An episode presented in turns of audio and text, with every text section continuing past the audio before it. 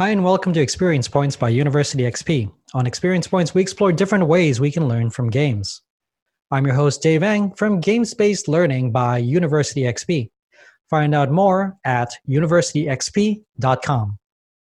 On today's episode, we'll cover the student gamer centric approach to learning. One of the biggest changes to education has been the creation of a learner centric model for teaching. I find this kind of funny as I believe that teaching had always been learner centric. Aren't students the main benefactor of learning? Isn't that why we are all here? I can only come to that conclusion because I was thinking about learning from a games based mindset. Games are created for others to interact with, play, and enjoy. They aren't for the designers. Is an unplayed game still a game? If a class isn't designed for students, then is it still a class? Let's talk about the learner centered model Students from K 12 programs, higher education, vocational schools, community colleges, and corporate development have hopped on this student centered bandwagon.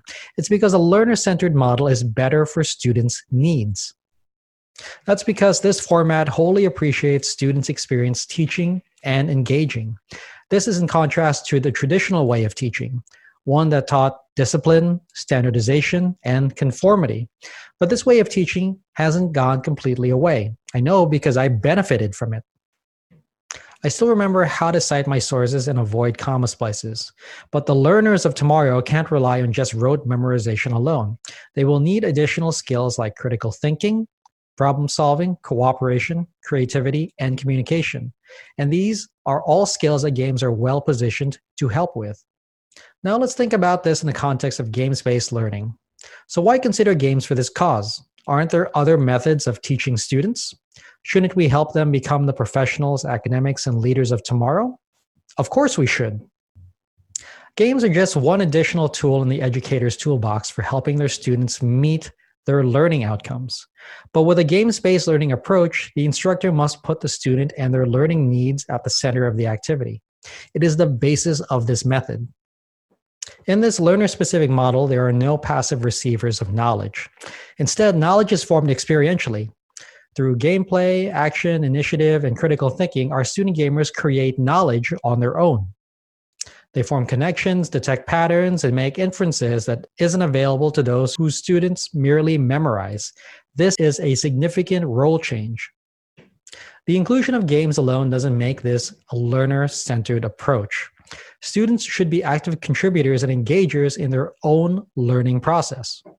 That includes steps that haven't been widely considered. That's because these have been the traditional domain of the teacher. The teacher has traditionally been tasked with planning lessons, selecting activities, and designing assessments. Through this model, our teachers transition from being the sole keepers of knowledge, the sole gatekeepers of learning. In higher education, this is known as the lecturer at the front of the room, the faculty member at the podium, and the sage on the stage. In a student gamer centric approach, all students are collaborators, all students are learners, all students are teachers, and all students have agency in their knowledge creation process. Because of this distributed process, instructors have evolved to serve a new function. Instructors have now become guides. Instructors are now informed individuals who not only answer questions, but also guide students to new lines of inquiry and to empower them to discover answers on their own. I have used this model in the past with my application of games based learning in my classroom. A simple game of Ultimate Werewolf became a platform for teaching persuasive speech. Pandemic became a lesson in asymmetric abilities and cooperation. Magic Maze became a frenzied experiment on rapid collaboration, but games exist well beyond the table as well. Due to the latest technological developments, teachers can also use any variety of digital games to aid in their students' learning. Such a platform is even more engaging as it can collect data on students' learning patterns and areas of challenge. So, what is the point of a student gamer centered approach to learning? This environment provides a lot of space for doing rather than receiving. In this experiential learning environment, there is room for interaction between teachers, students, the environment, and the material. A student gamer centric approach to learning meets students as a collective society, rather than as individual vessels to be filled with knowledge. Through games, students can discover new interests, disciplines, strategies, and ways of thinking. This enables them to develop the necessary skills that will help carry them into a future where such collaboration is necessary for progress. I hope you found this episode useful. If you'd like to learn more about games-based learning, then a great place to start is my blog at universityxp.com/blog. You can also get a full transcript of this episode, including links to references, in the description or show notes.